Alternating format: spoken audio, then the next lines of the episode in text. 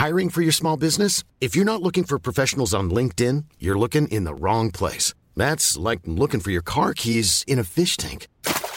LinkedIn helps you hire professionals you can't find anywhere else, even those who aren't actively searching for a new job but might be open to the perfect role. In a given month, over 70% of LinkedIn users don't even visit other leading job sites. So start looking in the right place. With LinkedIn, you can hire professionals like a professional. Post your free job on linkedin.com slash people today.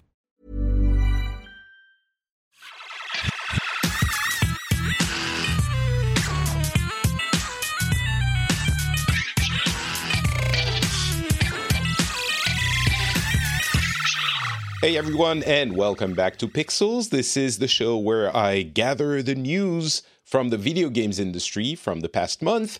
I sift through it, I take, I keep what's good, I throw away what's bad, and present the result to you with a, a summary and analysis of what you should know from what's been happening. Uh, there are a few things that uh, we'll be discussing things happening with Stadia, things uh, presented with Nintendo and Blizzard and Sony. We had a number of presentations for the beginning of the year, and uh, I'm looking forward to discussing all of this with you. I'm Patrick Beja, and this is Pixels for February 2021, and I'm uh, gonna launch into it.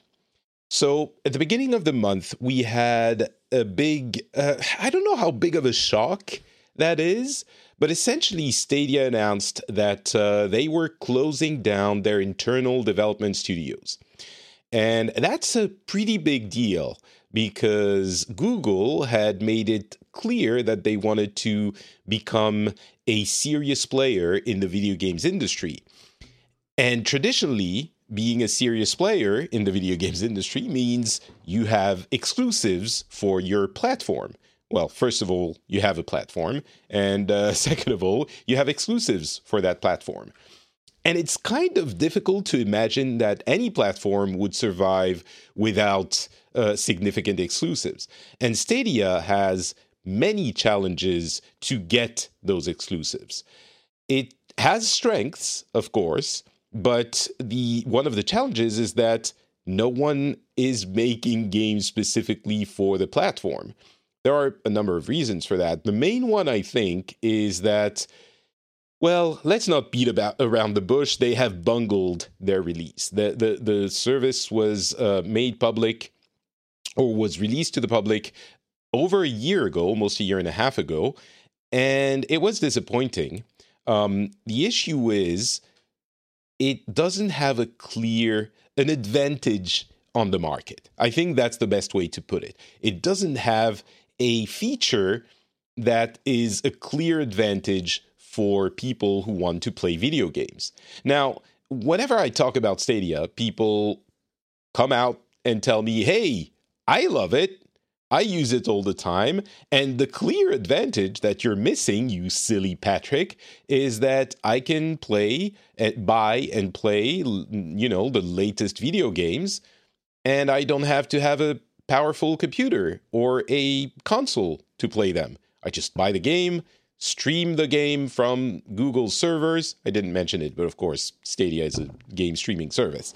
Um, and that's it. I play in my browser or on my iPhone eh, because it's available through a web app now, or on my Android device, and it works great.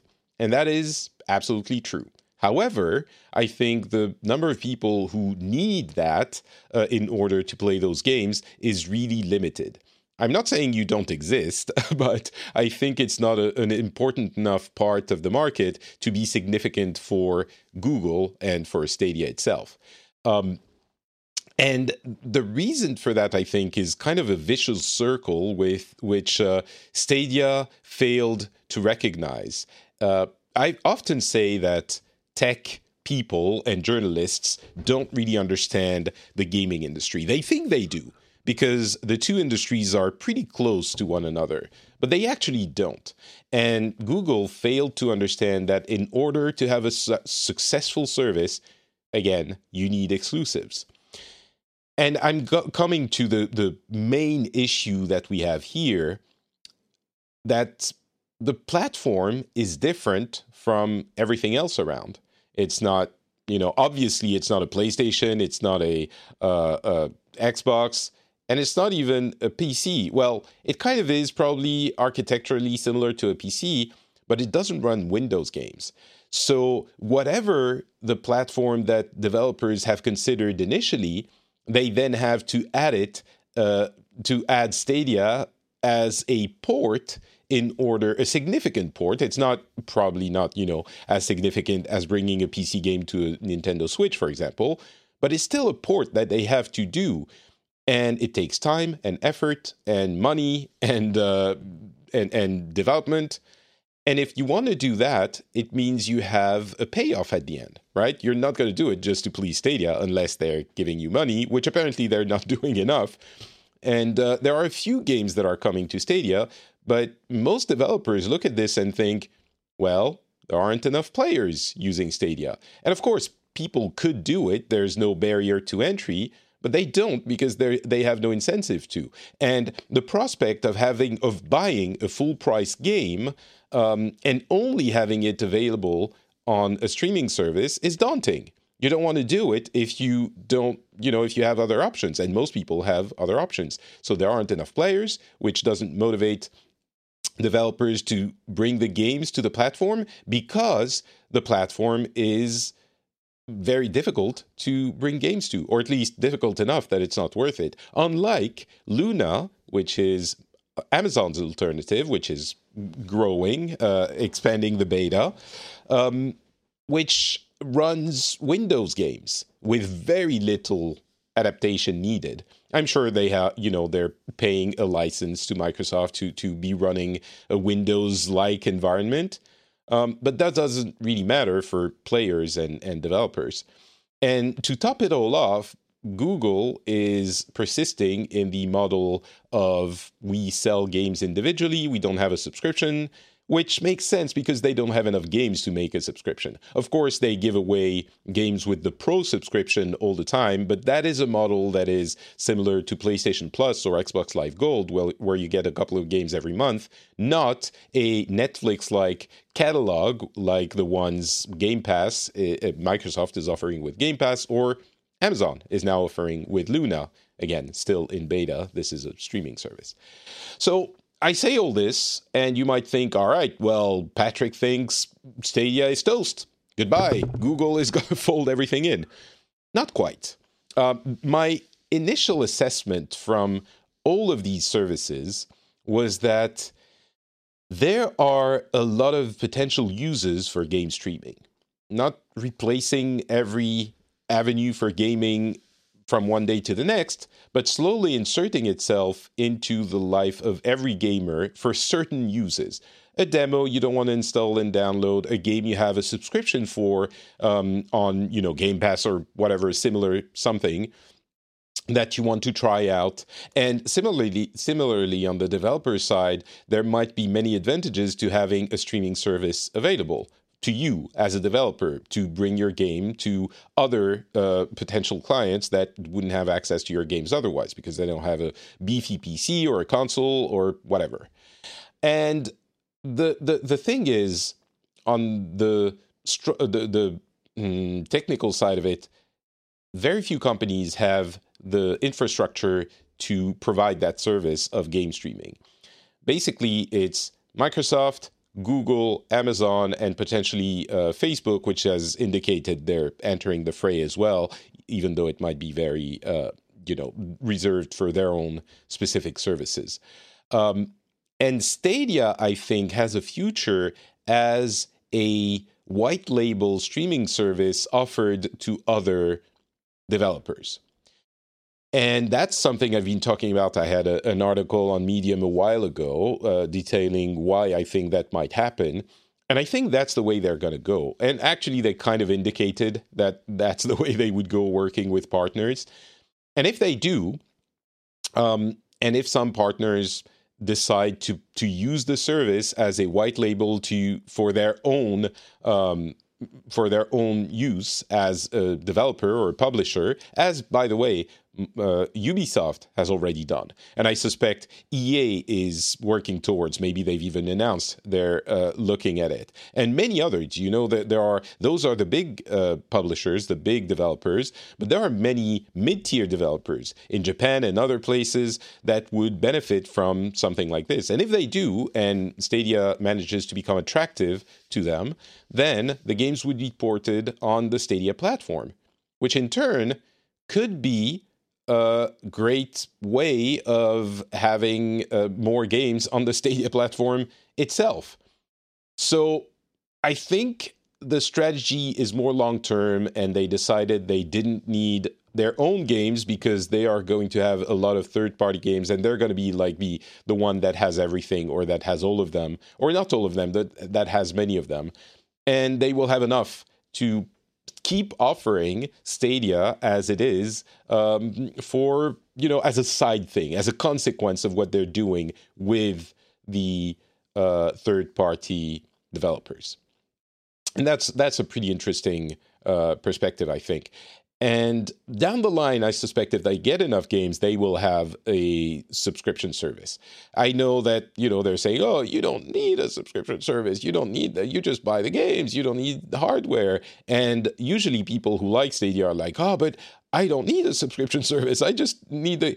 The reason they're not doing a subscription service is that they don't have enough games to make it worthwhile. That's the only reason, uh, honestly, in my opinion. But we'll see what happens in the next couple of years. Um, to close off the book on Stadia, well, on that recounting on Stadia's woes, um, I do want to mention Jade Raymond has left the company, which sucks for her because she has been, after having left Ubisoft about 10 years ago, she went to EA, started a huge thing, and that got folded and now she came to Stadia. Probably the people at Google promised her the world and she's leaving again. She's quite bitter, understandably.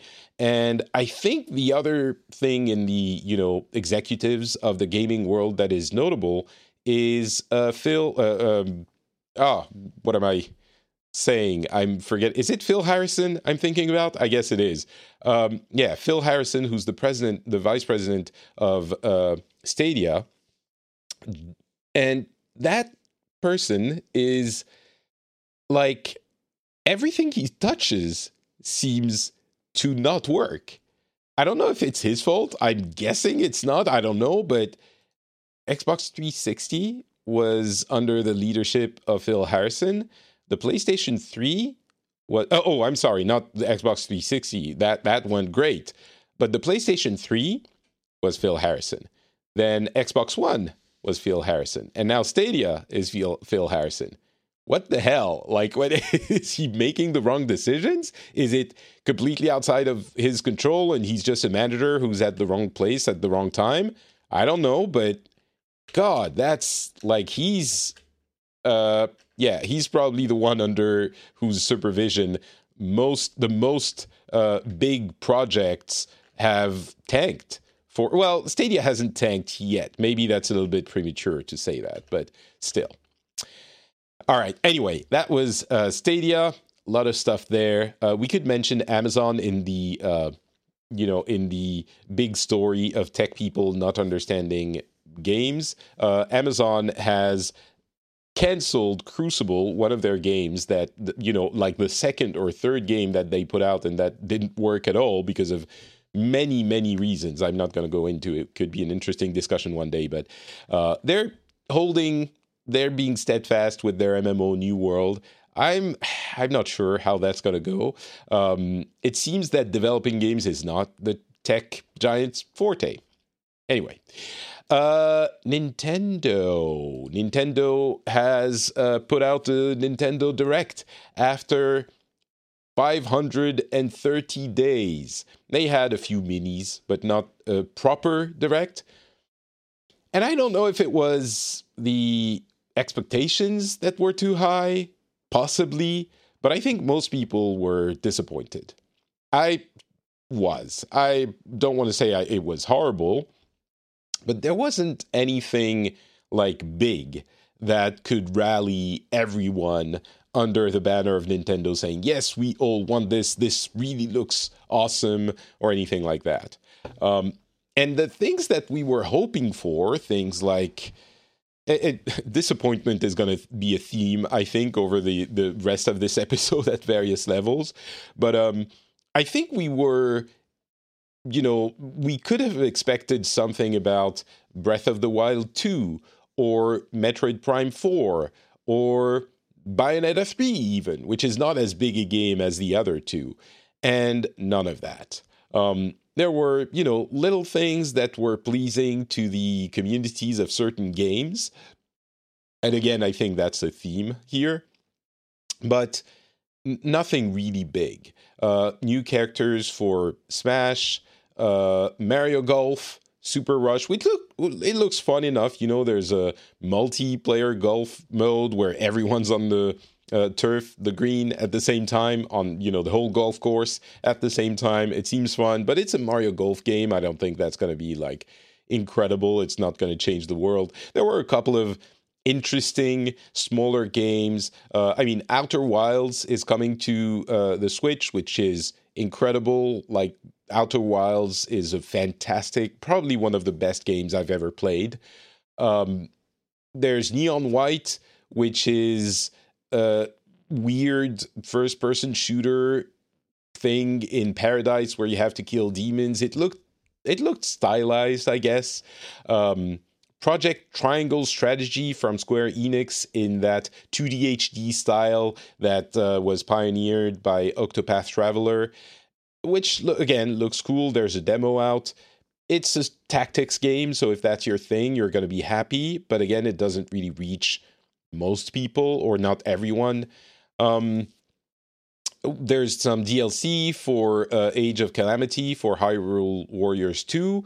That's cool. Again, for the people who like that. Apex Legends is coming in a couple of weeks now, uh, March 9 to the console. So that's cool.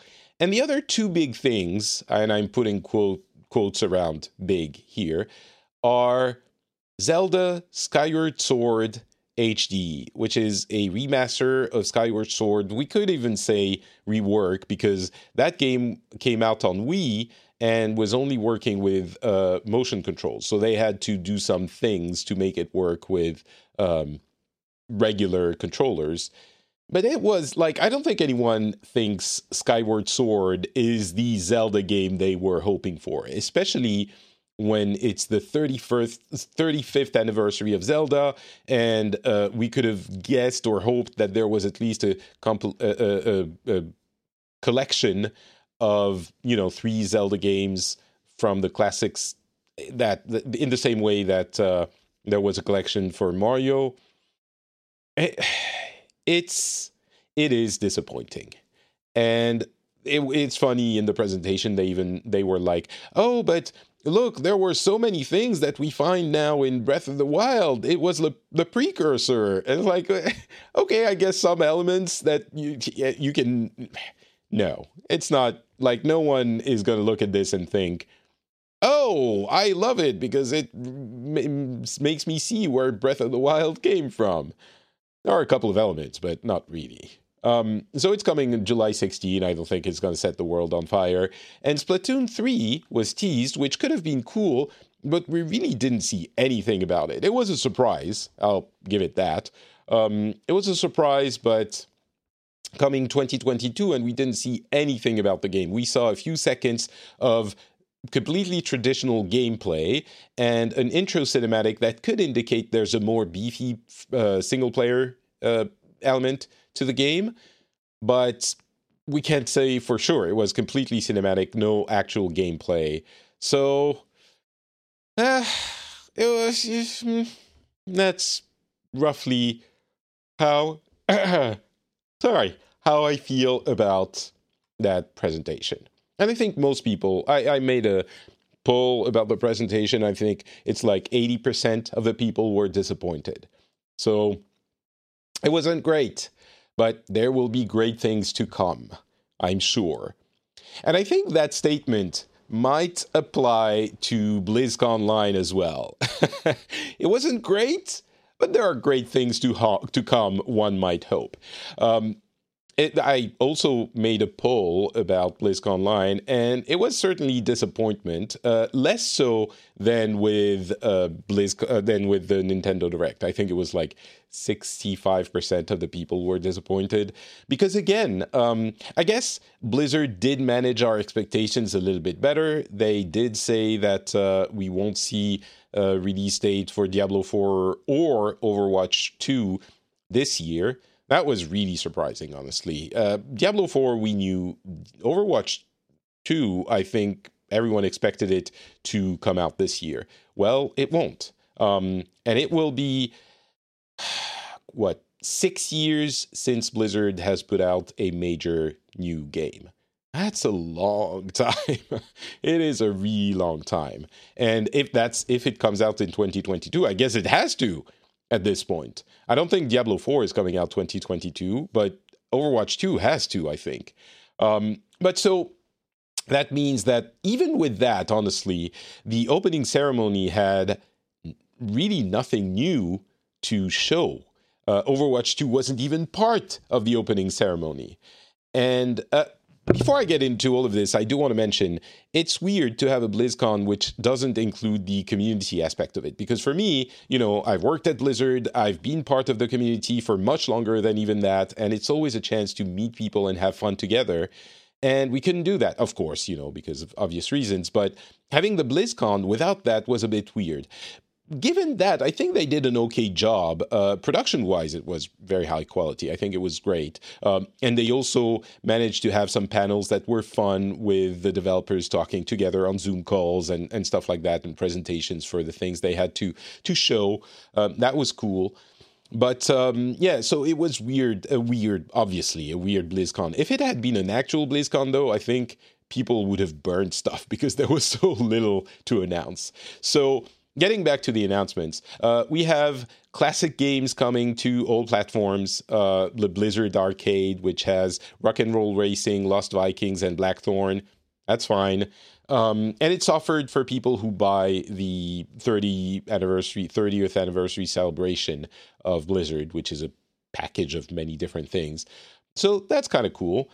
But aside from that, we had things that, again, like the Nintendo Direct, things that spoke to individual communities of specific games and not really things that would hype everyone about uh, you know the announcement which i think it was exciting for the communities a little bit more than the nintendo direct and that's cool but it was still a very targeted announcements. So we had stuff for shadowlands which were kind of mind bending uh, story wise for a patch for Shadowlands. You know, uh, uh, the next patch with the next uh, story beats and raid, and it's at, well, it's a patch for WoW. You know what it is.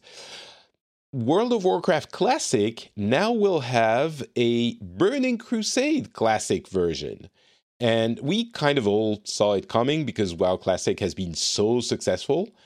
But the really interesting thing to note is that they're not moving WoW Classic forward. They're offering Burning Crusade Classic as a separate experience. So we're now going to have three different versions of World of Warcraft running concurrently WoW Classic, Burning Crusade Classic, and the retail version, the, the normal version. And it might be that in a few years we get Wrath of the Lich King Classic. I think we're touching the edges of what people are actually nostalgic about now. I could see maybe a Wrath of the Lich King Classic appear, but I think that would be the last one. But uh, yeah, who knows? We'll see. Maybe people will be nostalgic for uh, Mists of Pandaria at some point. I think if that's the case, though, you can go in those zones um, now and experience that. It's not quite the same with WoW Classic and, and Burning Crusade Classic. Um, so, yeah, that's going to happen. Uh, we had a pretty cool announcement for Hearthstone. Um, we have a new mode, which is kind of a Slay the Spire type mode. It's a roguelite essentially into inside Hearthstone, which is pretty cool. And it's very much uh, geared towards players who are tired of the or who aren't interested in the standard player versus player mode. And there's also something they announced before, but it's a rework of the new player and returning player experience, which is pretty exciting, I have to be honest. Um, it's a, a full reimagining of uh, the deck structure of the early entry into the game. And uh, it's it's probably something that is i think it was brian kibler who was uh, advocating for it for a while and what he was saying is you, you we're still having the base of the game be the things that they initially developed uh, what eight years ago now or longer if you count the development the actual development um, and that's the time they knew the least about the game. So it's really great that they're doing that for um, for the the the base of the game now when they actually understand the mechanics and their game uh, so much better. So that's pretty cool. And the new expansion is what is it? The Barrens, something like Born in the Barrens. Uh, something like that.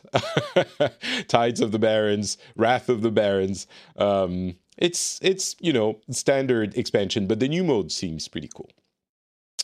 Diablo had a couple of announcements. The Rogue, which is the new revealed class for Diablo 4, and it looks really cool. There, there was a very edgy goth uh, cinematic with sever, sever, severed ears, which was gross as intended.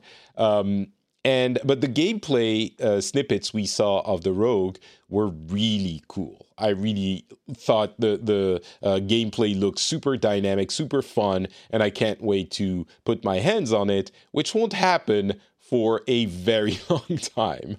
Um, the other thing, of course, is Diablo 2 Resurrected, which I was never a Diablo 2 player. Um, I loved Diablo 3, spent hundreds and hundreds of hours in Diablo 3. And I don't think I'll be playing Diablo 2 Resurrected. I'll probably buy it because I'm a sucker. But um, I don't think I'm going to play it too much. The the nice thing about it, there are a couple of things. First of all, of course, it's a, a remaster, uh, and I guess even a it's not a remake, but it's certainly a remaster because it is upresed and uh, it's it's getting the treatment that uh, StarCraft One got with its remaster hopefully they'll go that route with quality and not Warcraft 3 route. But um, that because Warcraft 3 Reforged was famously uh, not a success, and they're still not there, which is disappointing. But hopefully, Diablo 3, which they, they have a lot of reverence for, is going to get the full proper treatment in its uh, remake or remaster. And it's going to be available on consoles as well, which is going to be interesting. Um, and that will be an opportunity for many people to replay it. It will be available as the original version and the the uh, remastered version, and you can switch from one to the other, of course.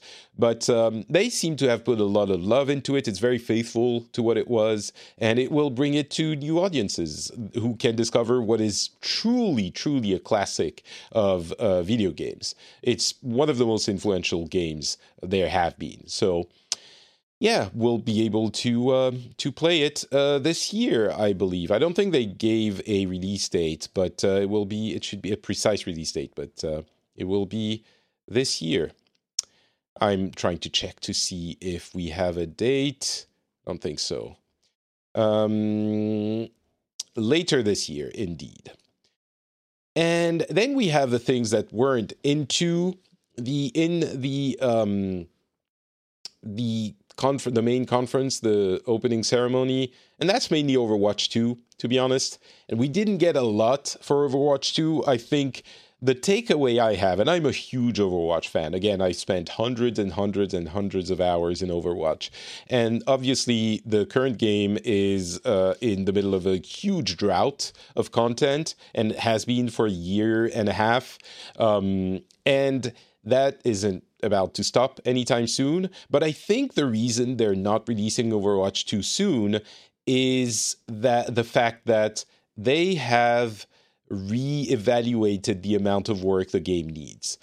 I was very enthusiastic about what I saw at BlizzCon 2019 uh, when I played the game there, but I was a little bit hesitant about the replayability value of the game. And my comments were always for a game like this, you need huge replayability incentive in the form usually of gear or abilities or stuff like that. And there didn't seem to be any of that. And the the the levels seemed like they were kind of versions of uh, the PvP levels that you see in the event PvE events in Overwatch 1, which again, I wasn't sure would uh, make would be enough to motivate people for a full real PvE game. And I think they've realized that they need a lot more work to make that a full fledged game. And they've gone in that direction. They've addressed a lot of the PvP changes they're making and a lot of the PvE changes they're making. And I'm go- not going to go into all of the details, but essentially, they are making a much more ambitious game, I think, they, than they initially thought. Um, they maybe they thought, okay, we're going to make a quick mode, PvE, and sell it as Overwatch 2. And they ended up thinking, what we need is an evolution of the classic Left 4 Dead type of games uh, in a way that hasn't been evolved until now. Um, and uh, the, pardon the pun, the people who know will understand. Uh, but that means it needs a lot more work. It, kind of in the way that uh, Overwatch itself is an evolution of Team Fortress, but it it changes the thing a lot, and I think we might see a similar evolution there. Um, the one thing I will say though, there is a very extensive PVE talent tree, which looks like a classic WoW talent tree for every character, which changes gameplay significantly and in very fun ways. And I think that is much, much, much more motivating than what we saw at uh, BlizzCon uh, in 2019, where we only had three choices of two options for talents. And I don't know if they initially planned to only have a, a limited thing like this, but now it seems like it's full character customization and it's really exciting. So I'm looking forward to seeing all of this. Um, I'm I'm wondering, you know, I'm in this weird position where I obviously want them to put out more games, and I don't want them to put out unfinished games. So I want them to wait in, until it's done. And you know, given the increased uh, corporate overlord overlordship of Activision over Blizzard, one would be uh, uh, understand it would be understandable if one was worried about them putting out games uh, too quickly even though, well, anyway, I'm not going to go into Activision versus Blizzard, but uh, so there's this weird thing where I want more games, but also I want them to not put out games if they're not done. But also, it's been six years. Um, so obviously, the conclusion I think has to be well, keep working on them. Uh, even though it's been five or six years, you have to not put them out but it's still frustrating. And I also commend them for not putting out uh, games when they're not ready, even though the pressure exists. Of course, they're still making money, and many of their games are uh, service games, so they're still bringing in money. Um, but still, I think it's it's kind of unheard of outside of probably Rockstar maybe a couple of other companies. I don't even count Valve because they're swimming in cash by through Steam. Um, maybe there's a comparison there, but you know, it's kind of very surprising that a company would accept, like as management, to not put out a game for six years. So I don't know. We'll see what happens in 2022, I guess. Hopefully, uh, maybe it's going to be farther away than that. And um, the last big thing I wanted to talk about is, of course, the um, PlayStation uh, State of Play that happened uh, yesterday, just a few hours ago. And again, a little bit of a disappointment because we had certainly more than we did for other uh, the the previous uh, presentations that I talked about, um, and there weren't as high hopes. I think we were hoping to see probably things for um, Horizon Forbidden West. I think that was something we were certainly hoping to see now ish. It seems this wasn't to be, and we were kind of hoping against hope that we would get some God of War Ragnarok stuff, and that obviously didn't happen. starting to wonder if uh, God of War Ragnarok, which was slated for 2021, isn't going to be pushed to 2022. Um, and Horizon Zero, uh, Horizon Forbidden West could be their big uh, release game for this year towards the holiday season. The thing is, they put out games uh, to sell consoles, right? They put out exclusive games to sell consoles. They're selling the consoles they can make anyway. Like, there's no reason to um, put out more games if it's not going to help sell you consoles. Just keep them, keep working on them, keep them in your backpack, and you can wait and put them out when you have more consoles to sell than you're actually selling. So I think it's very likely they still need a big game for the end of the year, but I think we're going to see uh, a God of War delay in the next few months. We'll see. We'll see what happens. Um, so the state of play itself still had a couple of cool things. Um, the the I, I kind of group them in different stuff. Uh, the cool stuff, the yeah maybe stuff, but it might not be for me, and the okay we've seen this before. Now give us more info uh, part. And then there's one big surprise at the end that I'm going to go into. But the cool stuff, I think, is we finally have a date for Kena Bridge of Spirits, um, which is coming out August 24. And beyond that, so that game is a Pixar looking uh, adventure magical game, which makes me think of uh, uh, Ori and the Blind Forest or Will of the Wisps in its uh, aesthetic, but it's a 3D third person action game. And it's so beautiful. It's coming out on PS4 too, by the way. Uh, I wonder how it's going to look, but uh, it's coming out on PS4 and on PC, coming out August 24. And the big takeaway for that game is that we've seen some gameplay, some actual gameplay, and it looks like a, an actual action game. Um, again, the comparison to Ori might be uh, stronger, even. Oops, sorry, stronger even than before. But it seems like an actual competent action game, so we'll have to wait and see more to know more.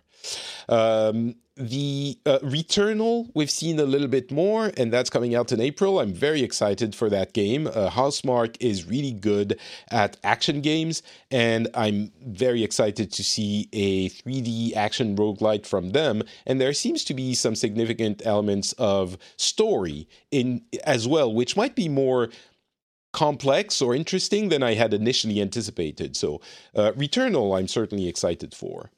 And then there's a new game that we hadn't seen before called Sifu by uh, the Absolver team, and that's coming also to PS4, PS5, and PC.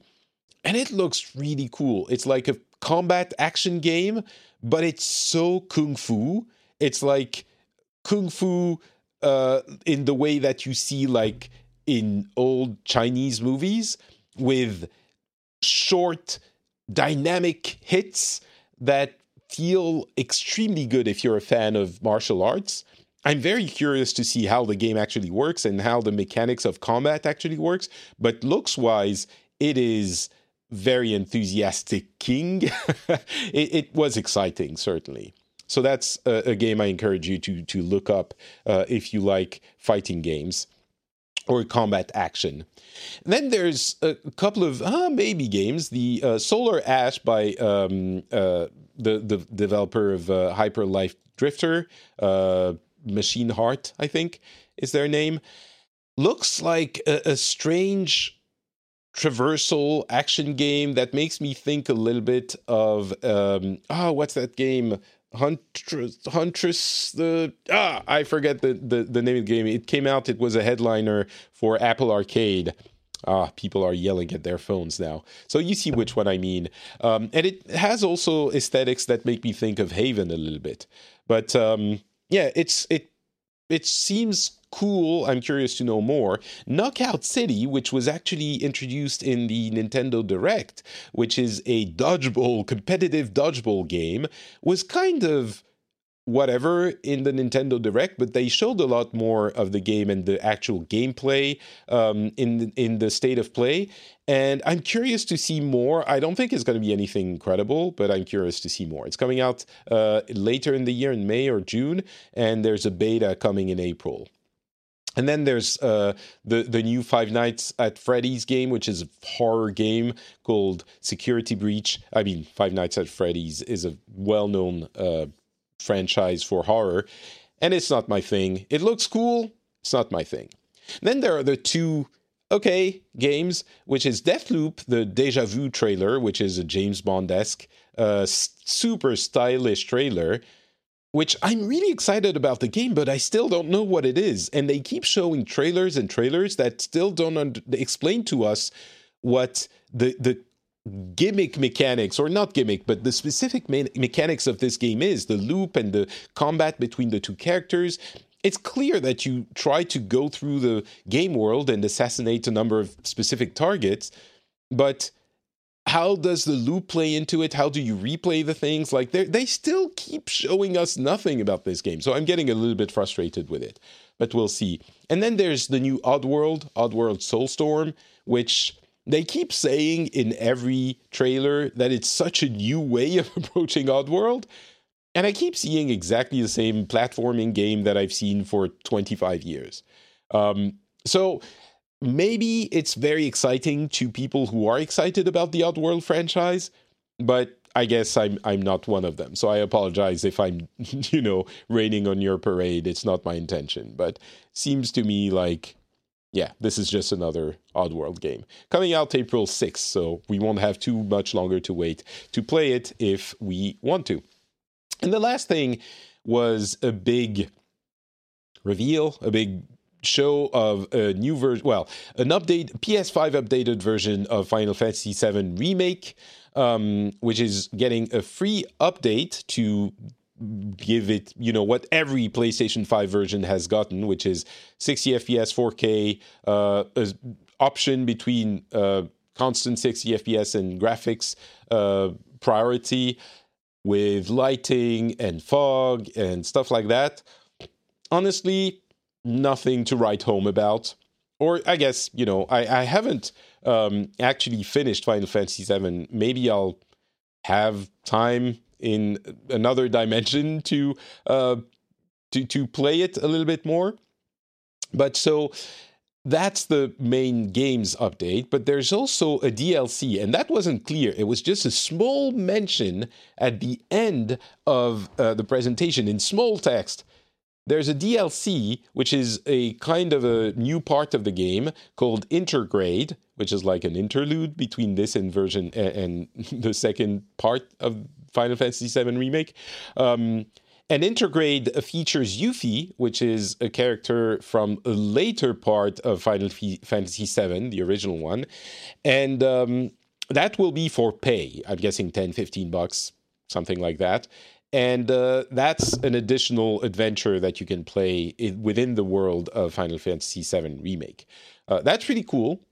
It's uh, actual new content for the game. So that's very nice, but uh, it is not freely free and included in the game. You have to pay for it. It's coming, by the way, June 10, as is the uh, full PS5 version of the game.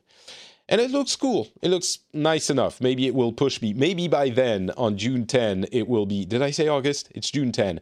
Maybe I'll be uh, out of the crisis of a newborn life uh, my my second child is coming in uh, April. So April, May, June, it will be two months. Maybe I'll have a little bit of my life back by then, and we'll see if I can play more of Final Fantasy VII. And uh, talking about Final Fantasy VII, there are two mobile games coming as well. One is a, a kind of um, comp- uh, compilation uh, of the entire Final Fantasy storyline because there are a couple of other things than the main Final Fantasy VII, I, Final Fantasy VII storyline. It's called Ever Crisis. Um, because there were episodes like Before Crisis and a bunch of other things. This summarizes everything, um, and it's going to be sold probably in chapters on mobile. And it seems like it's a um, the Final Fantasy VII remake style for Final Fantasy VII, the regular uh, game. So it's an updated version of Final Fantasy VII for mobile, essentially, and it's going to gather all of the stories, which is, you know, it's pretty cool. And the other one on mobile, that wasn't, by the way, of course, announced during the uh, state of play. It was announced by Square Enix later.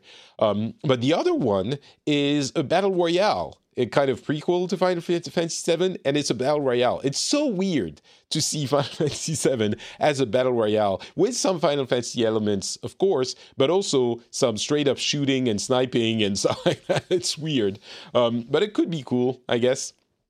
Uh, if you want a battle royale in anime style on mobile, not anime, but you know, Japanese game style. So yeah, that's a that's a lot of stuff. Again, not one big overarching uh, thing, but I think some uh, a, few little cool things, just like the other ones. Uh, it leaves a lot of uh, stuff to be announced for the rest of the spring and maybe even uh, E3. Maybe a lot of companies are looking to E3 to make their big announcements. We'll see. Maybe that will be a successful version of an of an online E3, unlike last year's non E3 that was kind of drawn out. Um, I think the big question out of Sony though is when is uh, the, what I was mentioning before? When is Forbidden West coming? So we'll see because that that changes when God of War is coming, and that's kind of uh, I don't know. We'll see. All right. I guess that is it for the big news in the gaming industry for uh, the month of February. I hope you had fun spending uh, that time with me. I certainly had fun spending that time with you. And I send all of my warm thoughts to all of you. You can follow me on Twitter, Facebook, and Instagram. I'm not Patrick on all of those. Uh, I hope you're doing well. I think of all of you in these difficult times, and I will talk to you again in a few weeks. Bye.